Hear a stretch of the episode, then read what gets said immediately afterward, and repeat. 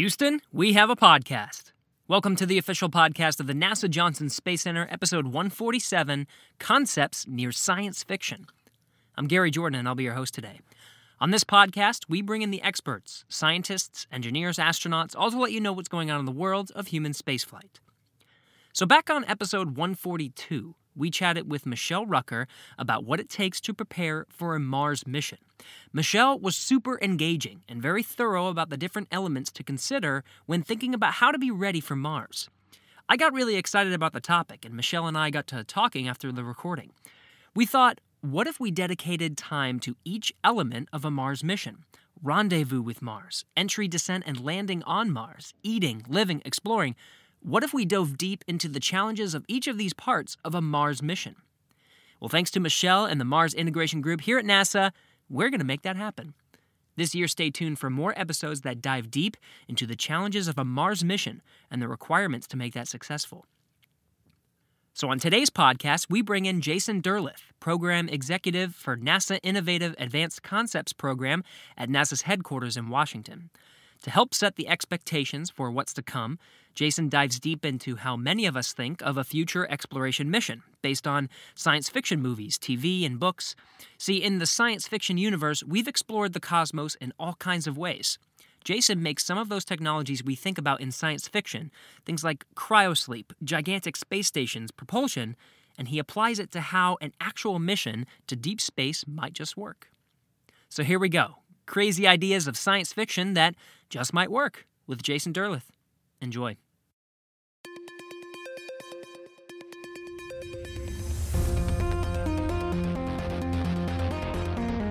Minus five seconds and counting. Mark. Launch commit light circle correct. There she goes. Houston, we have a podcast. Jason, thanks uh, so much for taking the time to uh, talk to me today on the podcast. Oh, it's a pleasure to be here, Gary. Thank you for interviewing me. Hey, uh, I, I want to start with uh, a little bit about you and your background because this is a pretty interesting topic for us to dive deep into science fiction of Mars and space travel. So I want to get a better picture of, of where you're coming from and what and what knowledge you're bringing to the table here. I'm a bit of an odd duck, actually, for for NASA. I went to school late um, after working extensively in a record shop, a CD shop, actually, I should say. We didn't sell records uh, in the 1980s for six or so years um, after I turned 18.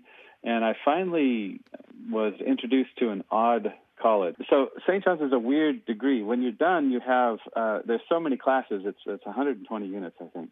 Uh, you end up with a dual degree in philosophy and the history of math and science, and then a dual minor in classics and comparative literature.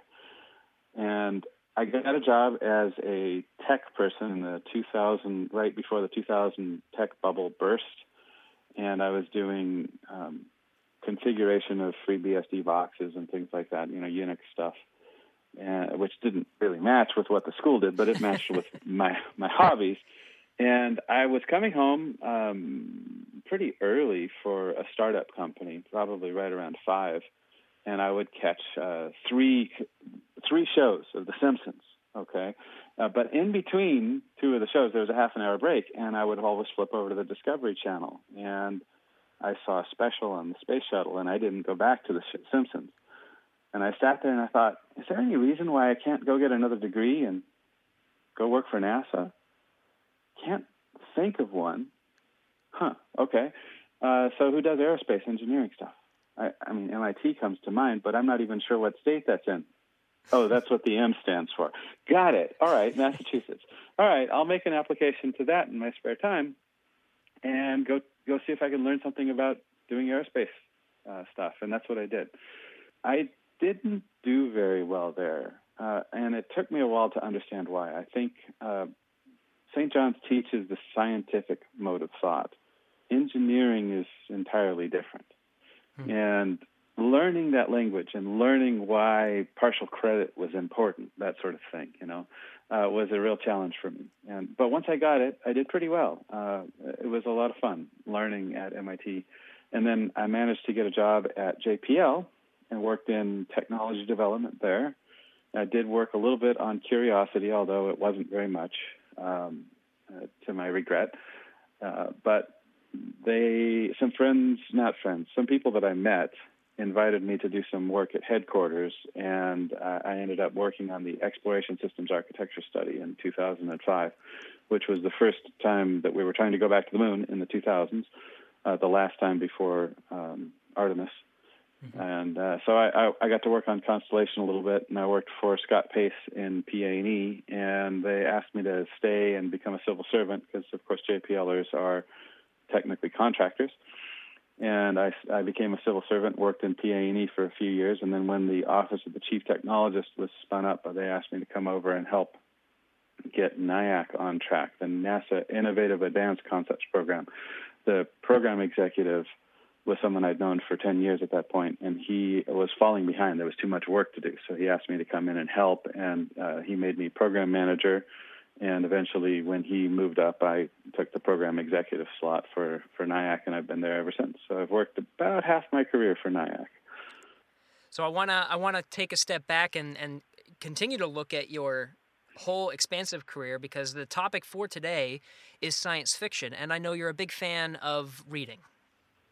Yes, I am. I love reading. I have thousands of books downstairs. So it's um, I, I stopped counting the volumes 20 years ago, and uh, for a while I counted board feet. Now I just count how many darn boxes I have to move when I move, and it was a lot. Uh, it's uh, it's a passion. I tend to read more fantasy literature actually than hmm. than I do science fiction. I I love science fiction, uh, but there's something about the fantasy genre that that really grips me. I think the difference between them really is that science fiction is more about societies and uh, fantasy novels are more about the individual. And so I tend to identify more strongly with the individuals in the fantasy novels, whereas you know the day-to-day work that we do at NASA, in some ways, science fiction inspires us, but in other ways, it it kind of makes us look bad.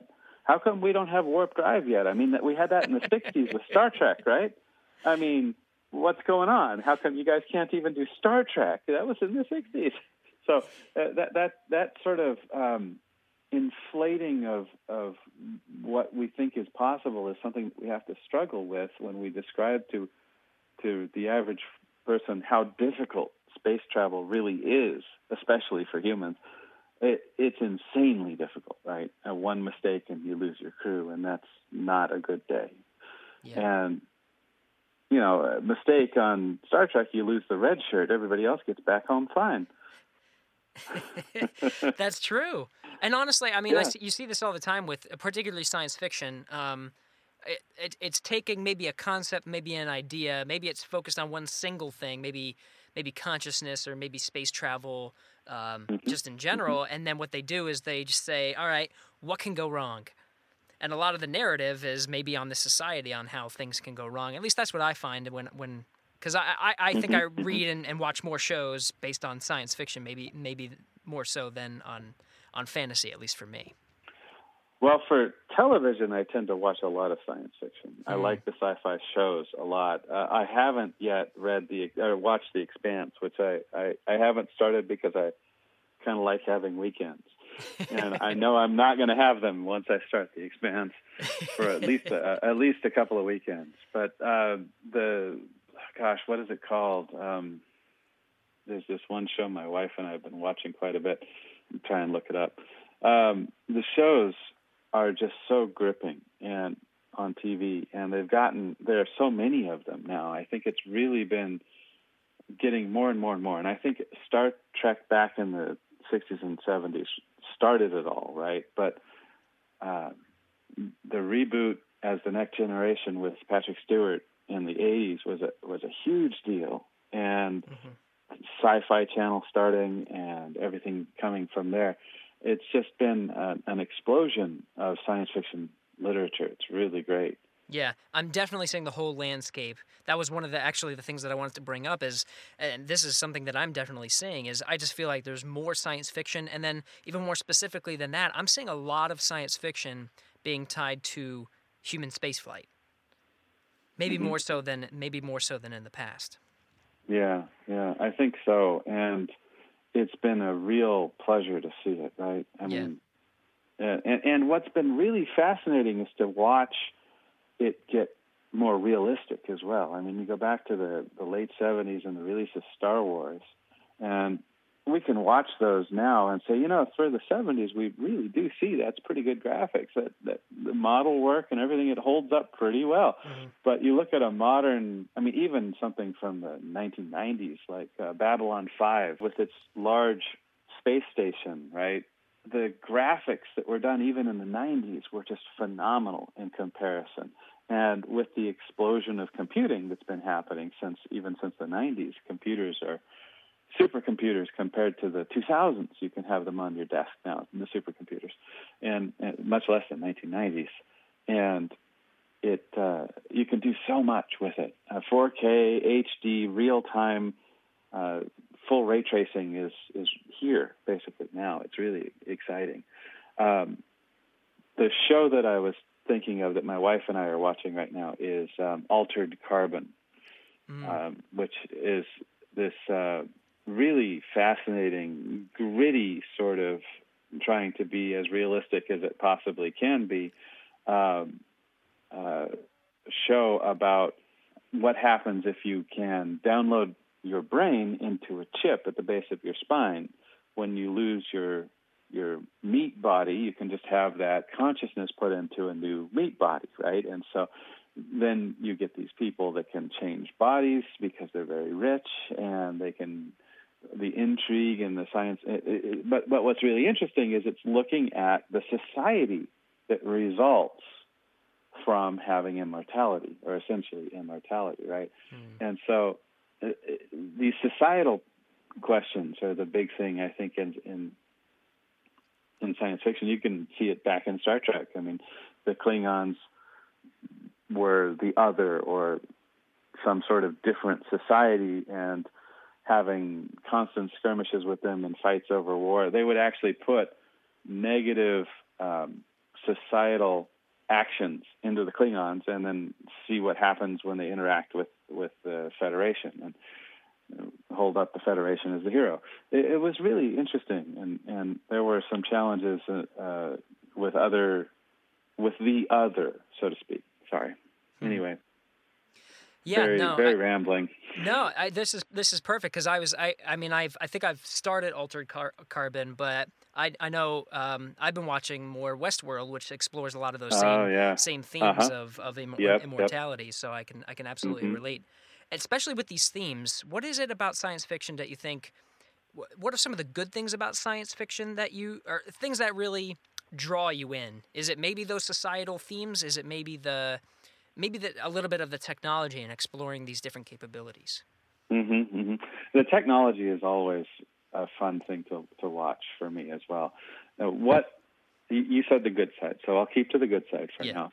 Um, I, one of the one of the techniques that a science fiction author can use is to take a fact and change it, and then try and imagine what a society would look like if that fact was changed. Right. So you could you do a historical fact, say you know uh, what would happen if the uh, Third Reich had gotten the bomb first, right? And then you can explore that and see what happens. I think there's a show uh, from Amazon Prime that, that has that as their theme, sort of.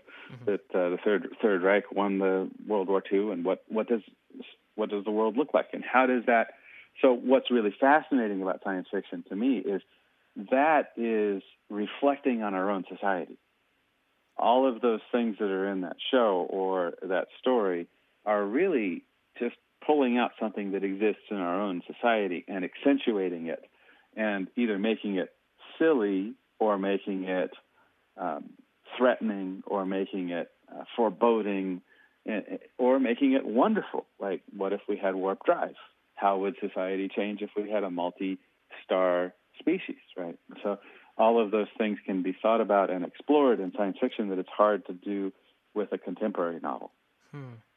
Now, I know you were focusing a lot on the good, but that did make me think. You know, obviously, I, I definitely tend to stray towards ideas that maybe I can lock onto and and um, and understand, but sometimes if I'm watching a show and I see something that may be either factually inaccurate or maybe you know Yeah. you, you take that fact and it spins it maybe the wrong way it, it kind of takes me out of it those are things that might Yep. bother me i'm sure you have a couple of those as well Oh yeah, there's uh, there's this great scene in um, I think it's Armageddon where where they go and they blow up an asteroid that's going to be going to come. Uh, I don't remember what the name of the movie was.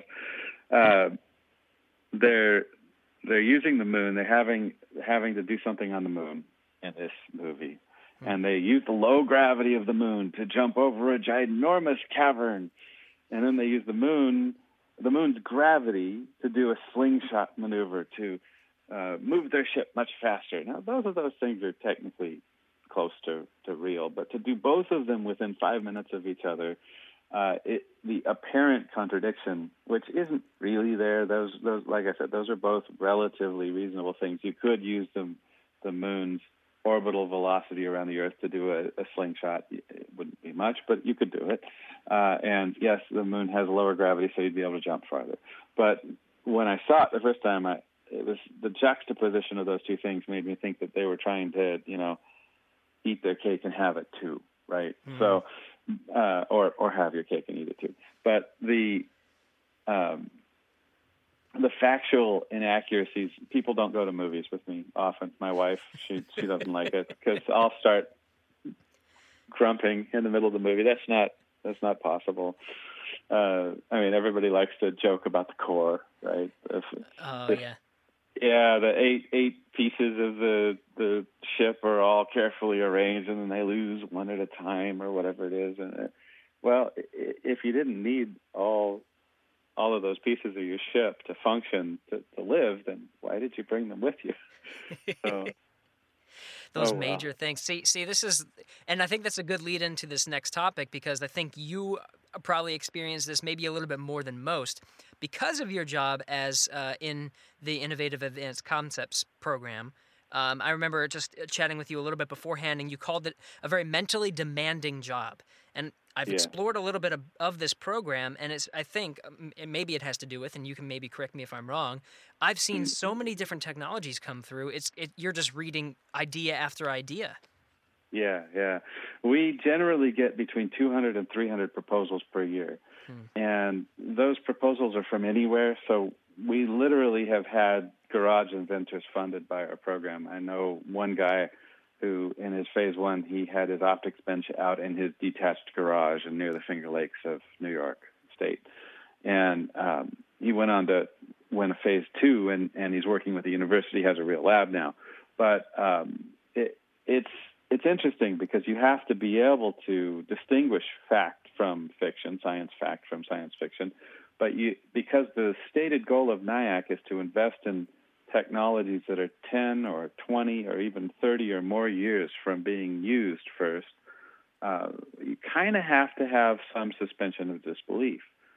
Uh, for instance, we we funded one gentleman to talk about how you would build a new space station with an architectural technique called tensegrity, which is a very odd technique invented by uh, Buckminster Fuller back in the 1950s. And I can't describe what tensegrity is. If somebody's interested, they should go look it up. You can even buy little squish toys for babies that are tensegrity toys. Essentially, what it does is it allows you to have all of your uh, architectural pieces that are in tension only in tension, and the tension is all along one line of force. And all of your pieces that are in compression are only in compression, and all of the compression follows one line of force. So you can optimize your architectural structure very, very finely. And in fact, you can provide the same amount of strength as a steel beam with something on the order of 90% less mass of that steel beam. Now, that line of force can't really change. If, if it does, it'll squish your, your tower funny. So it's almost never used for anything but art here on Earth. But this architectural person said, you know what this would be really good for is a space habitat. You could make a giant rotating space station and collapse it down into essentially an IKEA flat pack when you launch it. and then it will self expand when it's out there. You can then, if you design this thing correctly, add more material, more of the the compressive elements and the tension elements, and expand the size of the habitat. And he came up with this idea of growing a habitat by doing essentially other people will hopefully someday start in space mining. And the most valuable thing that they will be able to mine from asteroids and comets is water. But the mining process is going to leave a lot of stuff left over. Hmm. Well, with only a small amount of processing of that stuff, you could make more tensegrity components. And so essentially the slag that's left over becomes raw materials for enlarging your habitat size. And so he came up with an, uh, an architecture by the end of his phase one work where with one single Falcon Heavy launch, you could have the internal volume of about half the space station, the International Space Station. Uh, now, that internal volume, of course, is uh, all in one piece, not divided up by modules and all of that because of the way that he, he grew it. So it might be less usable because, you know, as, as you know, the International Space Station has every surface of every wall is useful, and they have a lot of those walls and a lot of cabins, and, and so they're able to do a lot of work. And this would not be as useful for science, but it might be a nice hotel, right? So hmm.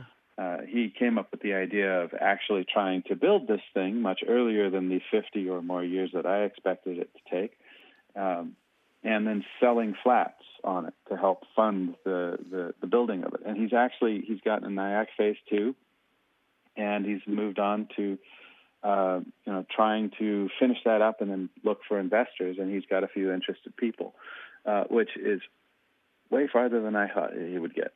And so how do you distinguish something that could become science fact 50 years down the road from something that is truly science fiction? And that is mentally exhausting. And so to go through 200 to 300 of these papers every year uh, and then select the 16 or so that we are allowed to fund is the, is my real challenge, my real job for the, the year. And then, of course, running the program, keeping those those fellows, we call them NIAC fellows, uh, functioning and getting them whatever they need and handling all the paperwork for them is the rest of my job. And by the way, we just made our final selections for the year, and hopefully by the time that this um, podcast goes live, you'll be able to see the press release on what our new concepts are. Wonderful. That's what. Okay, so if I were to summarize this program, the NASA Innovative Advanced Concepts program, you're looking at all of these all of these maybe what some would call crazy ideas ideas that are mm-hmm. maybe in its infancy and you're looking for results way in the future you narrow it down and it sounds like there's different phases based on maybe maybe maturity it sounded like so no actually i should describe the program in its most basic format because anyone in the united states is able to apply to it and so hmm. that's really important to know if you're a civil servant you can still apply for a NIAC grant if you're a university person, you can apply for an NIAC grant. If you have your own small business, you can apply for an NIAC grant. If you're an individual, you can apply for an NIAC grant, but you have to have a small business to receive the money. So you would have to start a small business. We do three phases of design. The first is our phase one, which is $125,000 over nine months mm. to produce a white paper by the end showing that the idea that you came up with is feasible given a certain few assumptions, and a good idea. As, as in, you would want to show us that your new in-space thruster, whatever it is, or you know, I'm, I'm making this up when I say in-space thruster. It could be anything, um, but let's take in-space thruster because that's an excellent example of why NIAC is the way that it is. Um, you show us a, a, the in-space thruster. Let's just say that it was a new uh, fusion in space thruster. So really far advanced concept that may never happen. Mm-hmm. Um, but let's think about it from an engineering perspective here, because we don't ask at NIAC for you to tell us about your thruster so much as what what mission your thruster could do, and we do that for a very specific reason. We want to see mission level impacts of your new technology. And so if you say, I've got this new in space fusion thruster, it's the best thing since sliced bread, that's the eh, best thing for in space thruster ever been. And then you go and you do your analysis, you might find that your fusion thruster works just fine, but it produces a lot of heat. And because it produces so much heat, you need to have gigantic radiators on your spacecraft. And in fact, those radiators mass so much that your beautiful fusion in space thruster is less effective than current chemical propulsion is. And so we ask for all proposers to provide us with a back of the envelope equation showing something at a system level or uh, something anyway, showing that you are thinking about the mission concept and how this might actually be used. And and so after nine months, a quick turn of the analysis crank showing NASA that your idea actually might work in a spacecraft, okay? Or we are open to aeronautics as well, so in an aircraft would work as well. Uh, then there's a second phase for the best concepts. Um, you can imagine phase one is TRL 1 to 2 starting and 2 to 3 ending. Uh, technology readiness level. If hmm. you aren't familiar with that, then uh, that's something you can look up, NASA TRL. Uh, TRL 1 is technically, um, you don't know how this thing would be used, but you have an idea. So none of the NIAC ideas technically fit into TRL 1. But because they're 30 to 40 to 50 years out, sometimes we, we often will refer to it that way. Um, TRL three is you you're ready to start testing on a benchtop to see if the physics work for your idea. Uh, and I might get some of these slightly wrong because I don't refer to the TRL list every day, but please go look it up and mm-hmm. you can see what the TRL list is. And so a phase two is for the most promising phase one concepts. They've done that turn of the analysis crank, and it looks promising your radiators aren't going to be too large to invalidate, or so large that they invalidate your design, right? Uh, so we pick about six. Uh, so uh, we, we get 12 to 16 new phase ones every year. And every year we get about six to seven phase twos. Phase twos are a two year study uh, with a total of $500,000 spent over the two years. And generally, it'll raise the TRL another notch for those that are unfamiliar with the TRL scale, I can tell you that one is your initial concept idea.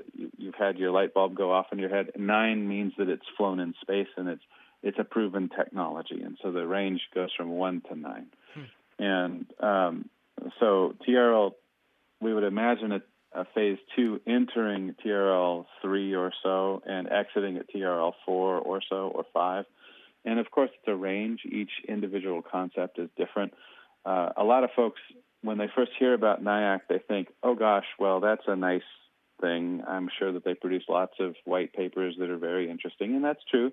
A lot of times, the, the what we get out of a study is a white paper, um, but we also have exceptional performers in the program, just like anywhere, I suppose. But but I haven't really had a single fellow come through that didn't shine.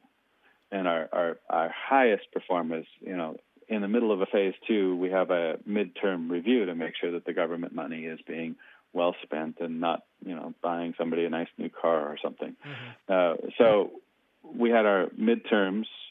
This is eight years ago now for our first phase twos in, in 2012. And we had one of our performers bring three separate functional robots to their midterm.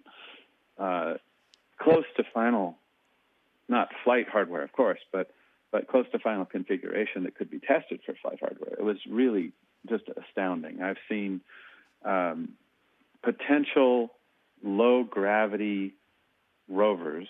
I, I, don't know what to call them. They're not really rovers; they're hoppers. But I, have you know performers have or fellows, NIAC fellows have brought robots that could hop on a comet hmm. that actually are able to hop in full Earth gravity as well. They just don't hop as far, maybe two or three inches or four or five on if you spin them up really fast. So you know uh, that that particular one was Marco Pavone from uh, Stanford University, and he came up with this really innovative thing. It's about the size of a CubeSat, maybe one and a half CubeSats on each side, so 15 centimeters instead of 10 on a side, and it's a it's a little box, and he put uh, control moment gyros in there, and he would spin the gyros up really fast and then brake them suddenly very, very hard. And of course, that transfers the angular momentum from the gyro to the frame. and then the frame pushes against the table and flops over.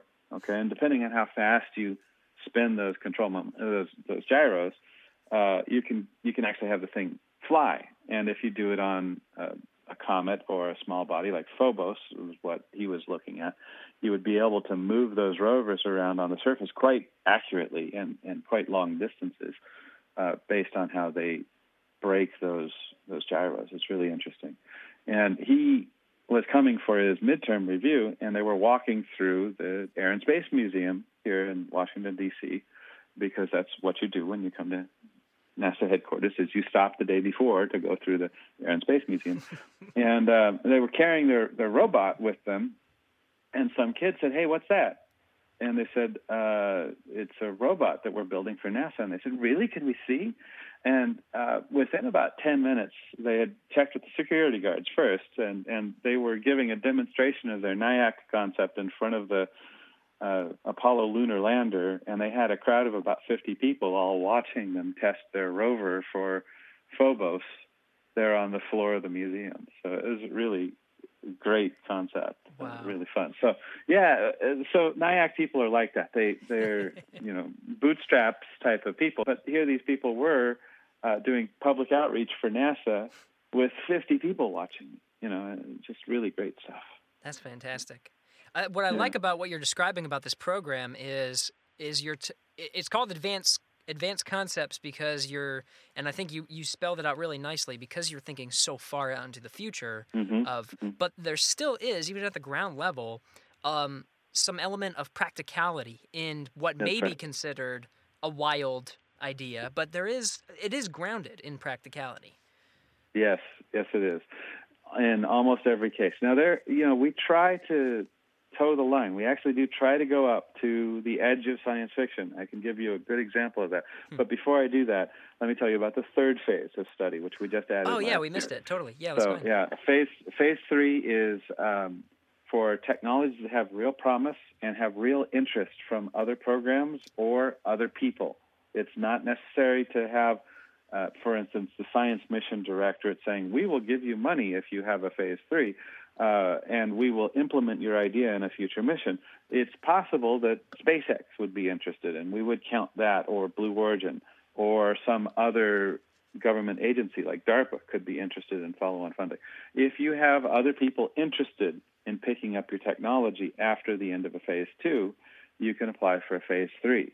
And a phase three is two years for, with $2 million total funding to really eliminate the risks that the other party sees in your technology so that you can then go on and have it picked up hopefully. That's the purpose of a phase three is actually bridging the gap to implementation. And on the trl scale we would expect you to get to trl 5 or 6 um, which is uh, subsystem testing in a relevant environment i believe. Although 6 to 7 is all often argued about at length in, during meetings so uh, don't quote me on that trl definition so um, and we've only had two phase threes so far, and both of them were very focused on implementation. So hopefully we'll see something in another year and a half about how well they're doing. Uh, so an example of edge of science fiction thinking for NIAC would be uh, torpor. Okay, so what is torpor? Um, we funded a study a few years back on astronaut torpor. So you've often heard the term in science fiction cryosleep. Hmm. The basic idea is in science fiction, the astronauts who are on the ship cool their bodies down through a mechanism on the spaceship and go into cryosleep. And then they wake up when the computer warms them back up at their destination. This has been talked about in science fiction for decades and decades and decades. No one, as far as we can tell, had ever actually designed a human rated spacecraft, even at a very preliminary level of design, to find out if that would save mass or not.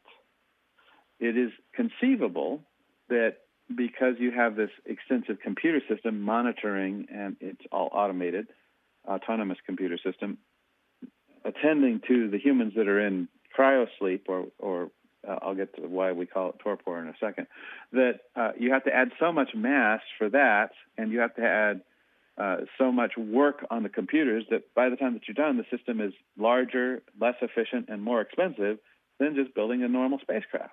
Okay, nobody had ever done that study. Now, what was interesting when these folks from SpaceWorks, that's the SpaceWorks Engineering, is the company that proposed this work.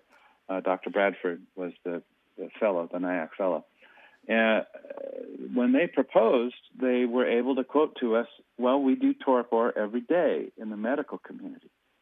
Someone who has a heart attack at an inopportune time, let's just say that." the, the local cardiac surgeon is uh, out on Fiji on their vacation. Whatever the, the reason is, they can't get to the hospital until the next day or two days from now. It, it is a common medical practice now to take this person who has had a cardiac arrest, has a damaged heart, um, and cool them down, put them into torpor, a cryosleep, if you will. And you can do this with a few uh, uh, drugs, I believe. There are other ways of doing it, they found relatively reasonably.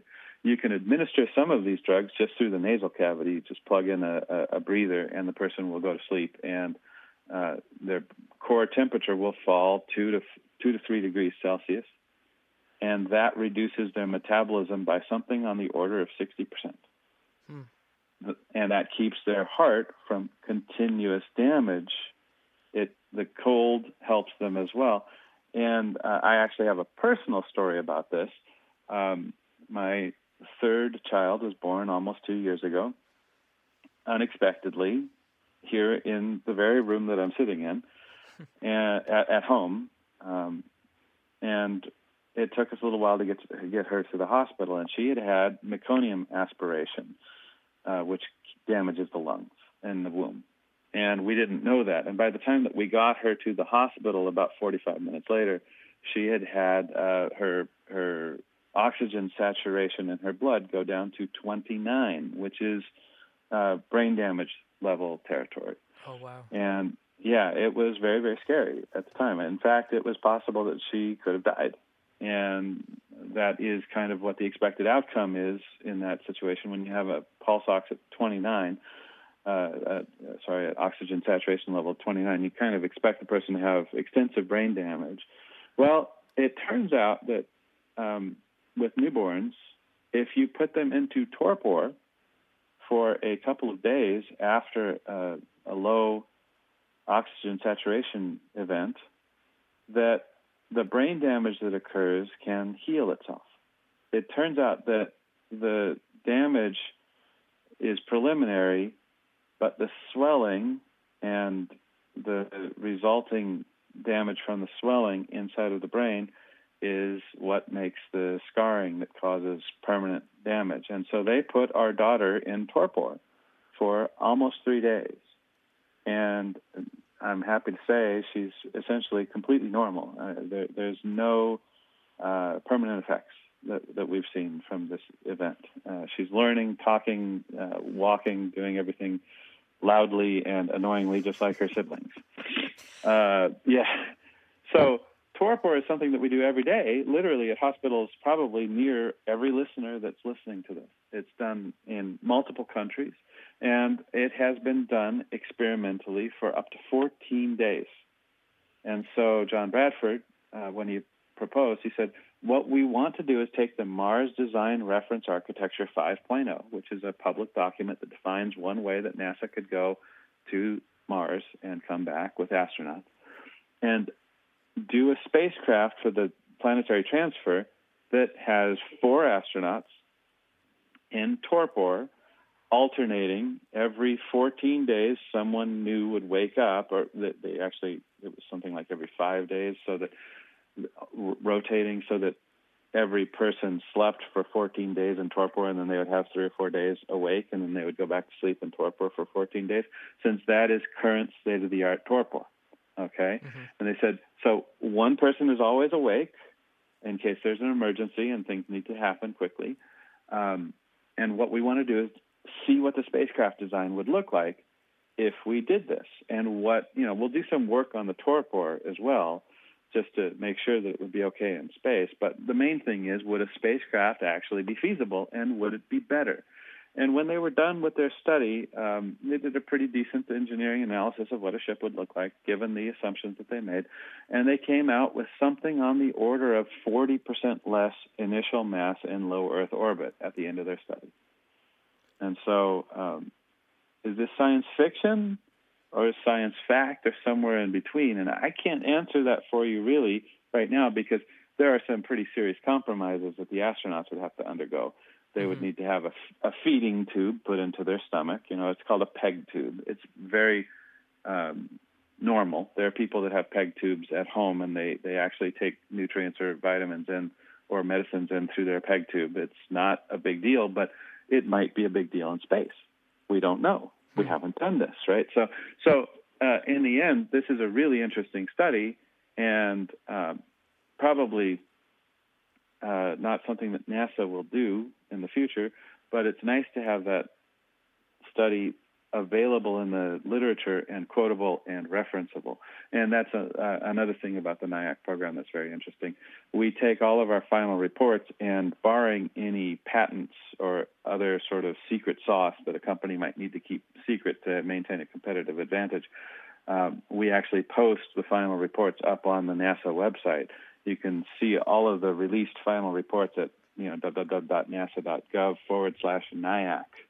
And then you can click on the you know completed studies link or, or, or studies link. And and uh, anything that's older than about a year should have its fi- uh, has been completed for more than a year should have its information up there uh, available for download and reading. And uh, what's it takes us a while because when we put something on a government website, it needs to be readable by a screen reader. Uh, we need to be able to use equations and tables and graphics, and all of those need to be readable by a screen reader.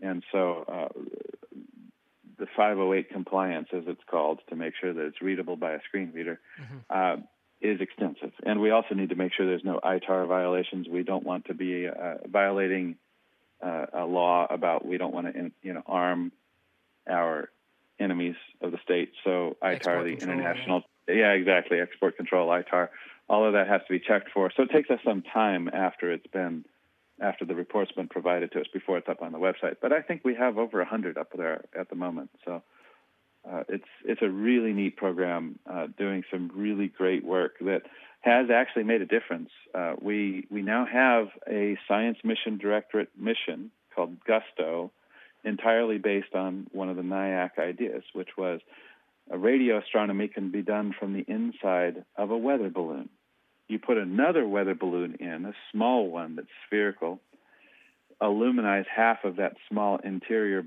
balloon, and when the weather balloon gets up to 110,000 feet, uh, you have to have a secondary mirror that has a spherical corrector on it.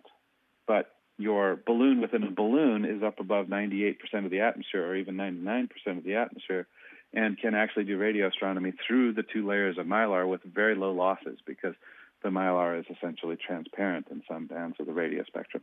So, for $35 million, they're going to be able to hopefully, in 2021, in December, uh, fly a five meter reflector for a total cost of $35 million, which is really exciting. Wow. yeah, it's really cool stuff. It's across the board. It sounds like. It sounds like there's. I mean, you're talking about multiple different disciplines. You're talking about, uh, you know, human Yep. biology. You're talking about uh, space stations, like actual structures. Uh, you, Yep. you gave an example about propulsion. There's so many. It seems like you're you're kind of across the board here when it comes to the areas that you're thinking about. Yes, and that's one of the reasons why, as we started the whole discussion about NIAC, uh, it, it can be mentally exhausting. Uh, why I why I don't read as much science fiction anymore is I'm I'm reading so much science at, at work, and uh, uh, the television seems to work pretty well for science fiction for me. So uh, Well, I'd hate to ask you for, for more, but I, I, I am interested in ones that are particularly interesting for a Mars mission. And it sounds like that one that's really close to science fiction is something that's just interesting. But I know of one in particular, and may, maybe it's something that's. I- I've have heard of this before. I think it's called a hypersonic inflatable aerodynamic decelerator, and Yes. it has something to do with. Um, it's pretty difficult when you're thinking about a Mars mission, the entry, descent, and landing phase. So this is a cool technology for that. So there's there's several NIAC uh, studies that have been for interdescent and landing, EDL, as as they like to say. Uh, HIAD, the hypersonic inflatable aerodynamic decelerator, is an actual STMD technology demonstrator mission, TDM. Oh. Uh, and and that was uh, essentially you in, instead of using a parachute, which there are a lot of challenges with parachutes. I don't know if you've ever watched the uh, documentary that PBS did on the MER rovers and the parachutes and the and the um, the inflatable bags that that cushioned the rovers when they landed. Um, Spirit and Opportunity.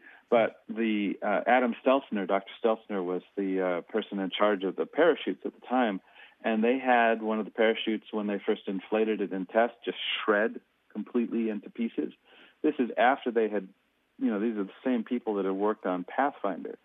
So, you know, the, the package for Pathfinder was almost the same mass as the MER rovers.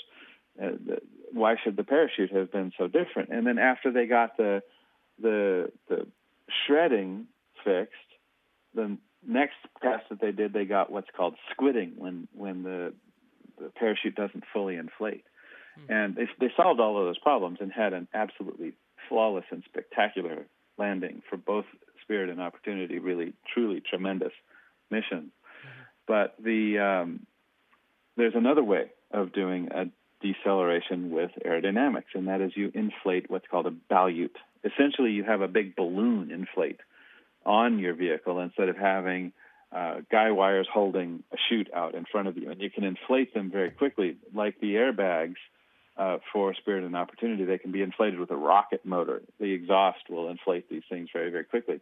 And so the HIAD was a test that we did in Earth's upper atmosphere, up where it's about Mars thickness, where you you launch a, a rocket up and then you fire a secondary rocket, inflate your de- decelerator, at, at the appropriate level of atmosphere in Earth's atmosphere and at the appropriate speed uh, so that you can actually test in relevant conditions. And, and it worked pretty well. Uh, HIAD was a great mission. It, it didn't work 100%, but it, it, did exactly what we needed to do to be able to hopefully do this at Mars someday. Uh, some of the NIACs for this are really interesting of course, uh, HIAD was fascinating, and, and, hundreds and hundreds of people worked on it. A, a great mission. Mm-hmm. So I'm not saying that that wasn't interesting, but one of the most interesting ones I think we've had for for NIAC is well, you could actually have a magnet replace a parachute or a ballute, and the way that that works is if you have a very strong electromagnet, and then you inject some plasma, a charged plasma, into this um, magnetic field that starts bouncing around. And those charged particles hit the neutral particles that are in the atmosphere of Mars, and they knock that atmosphere apart. So the neutral particles become part of the plasma. They get broken apart. The electron leaves. You get the proton. Uh, yes, and so uh, those will interact with your magnetic field. Hmm. The, the particle momentum exchange will slow your plasma down, and the plasma will pull on your magnetic field lines and then slow your spacecraft down. But depending on the kind of electromagnet that you bring, you can actually make a plasma structure that is very large compared to a parachute or a ballute. And you can use it way up higher in the atmosphere. When the atmosphere is more tenuous, it's actually larger. And so you could slow down with a larger, you know, magnetic ballute, if you will, for longer and make it safer for a larger payload to slow down but it does take a lot longer to slow down. So you have to hit the top of the atmosphere and start using it early and have a shallower angle of descent and everything. It's it's fascinating, and somebody did study that. That was David Kirtley of MSNW at the time. That was a company or is a company up in the Seattle area. Hmm. And uh, he worked with some Langley folks. Bob Moses uh, was one of the folks down at Langley that worked with him on that. So that that was really fascinating, and it appears to be real. This actually works. They inflated a magnetic ballute in a, a thermal vac chamber um, and fired a rocket motor at it and had that plasma grow in size and have momentum exchange that they were able to measure. Uh, it really looks like it could work. It's exciting stuff. It seems like the things that you're the examples that you're bringing up and some of the things that seem to excite you the most from what i'm ga- gauging they're a just wild ideas things that are Yeah. completely out of the box but it's it seems like what's really exciting is there is a level of promise to a lot of these ideas maybe maybe not use maybe in full but just a it's it's enough to make you curious on huh maybe this is something that can actually help with human spaceflight Oh yeah, there's a lot of things that have come through over the years. NIAC has had a, a storied past. Actually, it was uh, started as an external institute run by the USRA.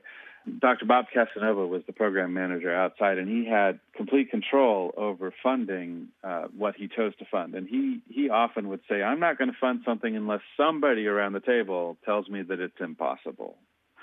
Uh, they, they they have to. I, I have to think they're wrong, of course, but somebody's got to say this is so hard that it's impossible, or it's not worth NIAC to fund.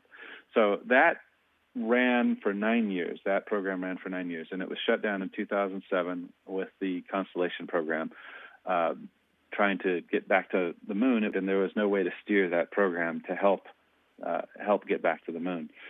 We got it restarted again in 2011 but made it open to everybody instead of making it an external research organization. Now NASA people can propose to it, and, and it's a great thing that we did because there's a lot of people at NASA that have these creative thoughts that have no way to get them considered for anything because by golly, we're going to build Artemis right now, and that's what we're going to do, and that's the right thing to do. Mm-hmm. But maybe they have an idea of where where else we could go on the moon, or a different technology that we could do uh, once we get there, or how to how to explore robotically before we send the humans, you know, that sort of thing.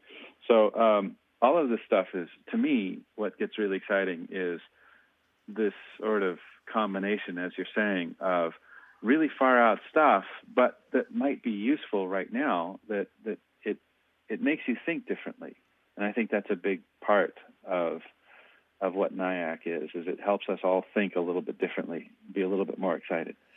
When you hear a lot of these proposals come in, I'm wondering what inspires some of these folks to come up with these ideas. Maybe it's maybe it's something through their own research that they they just put Mhm. some several elements together. That that medical procedure of putting someone in almost cry- cryo sleep and and mixing Mhm, that mhm. with with the structure and mass of building a spacecraft. Those are two ideas that just sort of slam together. Maybe maybe it's from watching or reading science fiction. Do they ever tell you stories of where they get these ideas?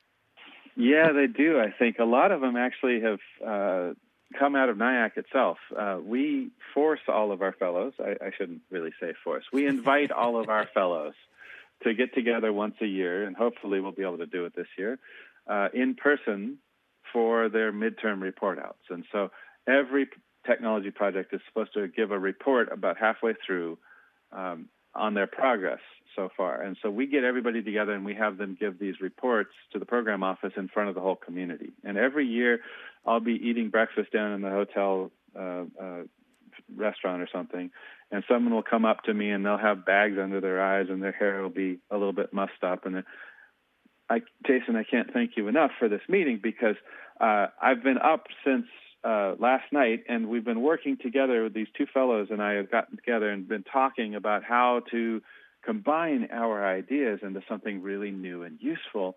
And I'm going to go up and shower before the meeting, you know.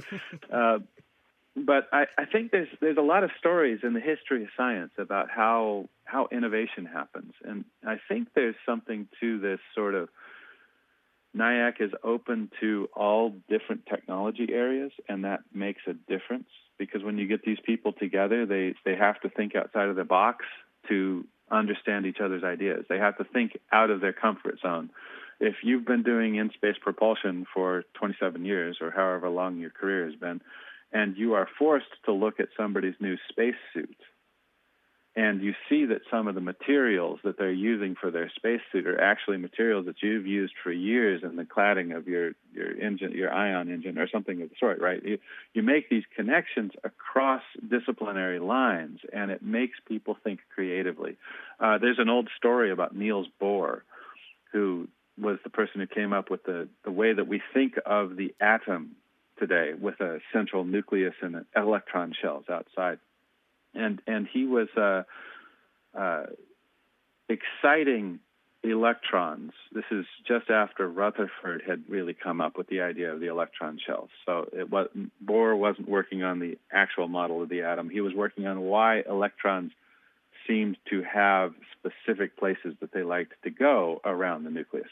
So he was exciting these atoms, and he would see light coming off as the electron fell back down from one orbit to another. It would release a photon. It would release some energy, and he noticed that the wavelengths of that energy that was released was always in a whole number ratio to itself. So you might see something come off with a wavelength, and I'll make this up because it's easy to understand, of one. Okay. And then, then sometimes though you would see something come off with a, a wavelength of one half, or one third, or one fourth, or one fifth, or one sixth. But you would never see anything that didn't fit into that neat fraction of one over an n, one over n. It always fit into that. And he said, you know what? That's like a violin string. I love music. Uh, he never played instruments himself, but he had a a brother-in-law that played the violin. He would invite him over to play the violin as often as he could because he just loved music so very much. And he made the connection. That's like a vibrating string. A, a string vibrates in its whole mode and then its half mode and its one-third mode. You could remember when you were a kid and you played with strings and you made them into lobes when by spinning them around and everything. And, or if you were in physics and you had a spring and you saw how the vibrational modes were for a string, right? So it, this is this is clearly a, a, the the electron is vibrating and it has to to finish a, a number of vibrations be, before it can move to a new shell. So it can only be in distances that have the right number, the right distance for those vibrations to complete, and that's how the electron shell model of the atom was created. Is because Niels Bohr loved music. And so these different disciplines combining together, I think, is where you get the, the real innovation. It's just super exciting. So yeah, and it seems like maybe when maybe it's almost a passive thing. It sounds like maybe you know you just love music and you and you have an understanding of a different field, and maybe just slowly you just start to realize the mm-hmm. connections mm-hmm. between these things because you're into these two things that maybe not a lot of people are into, and and mm-hmm. all these uh, these ideas maybe come together in your head maybe better than most. So I think the the lesson here is maybe capitalize on that. If you find something, yeah. then yeah, that might be it might be worth pursuing. Yeah, always, and and you know having an avocation is helpful for that. But the other key thing I think is understanding when something is useful, mm. right? And and and that's something I'm not sure how to do. Uh, but when you see something and apply it to another discipline, understanding that what you're doing is useful and, and helpful, that's another challenge entirely. And that's where that's where the bulk of my work is is trying to understand when the, what these people are doing and determining whether you know in the in the original program. Uh, Dr. Dava Newman was a fellow, and she came up with this very interesting spacesuit. She said that um, there are you can draw lines on your arm, and if you draw them in just the right way, no matter how you move your hand and arm, that line will not change length. Okay, uh, you might connect a spot on your wrist up to a spot on your elbow. And no matter how you gyrate or move, that particular line, while it might shift slightly, it won't gain length or shrink. Uh, the skin is flexible. Some parts of it will stretch, some parts of it compress. Obviously, in between the stretching and the compression parts, there's a line that doesn't change length she said, What if you took a Lycra spacesuit and you stitched Kevlar in on those lines of non extension? I'll bet you could make a suit, a spacesuit, that didn't have to be inflated to hold pressure hmm. against your skin. And she did that as part of a NIAC in the first program. And it worked. She was able to make a, a brand new spacesuit that nobody had really thought of before. Well, the, lots of people had thought about it. You can actually see pictures of suits like this in science fiction, uh, but she was able to make one that probably would work. And it's a really amazing and beautiful suit. It's incredibly difficult to manufacture, I understand. Hmm. And that may be why we never bothered to do it. I'm not sure. But um, she, you know, did a really good job. She's she was a professor at MIT. She did great work. She managed to make some spacesuits that that seemed to work really well, at least on the ground and in testing. Um, and eventually, she became deputy administrator of NASA. So that that's something too. um, yeah, a pretty neat uh, thing that she came up with, and and it helped her career as an academic, and it helped her uh, understand space in a different way. So really cool stuff. Yeah. And honestly, for for conversations I've had on this podcast, this is definitely one that had my mind um, more, I guess, more challenged thinking about these open ideas. I, you know, I, I talked to a lot of folks that we're talking about real flight hardware. So just taking the time to think about really unique and odd, maybe, ideas. Um, and how there's a whole program at NASA dedicated to inspiring people to pursue those ideas is uh, Mm-hmm. it's it's truly amazing. Jason, I really appreciate you coming on and going through some of these wild ideas with me. This was really really fun. Absolutely. Thank you so much for the opportunity to have a, a great conversation like this. I appreciate it.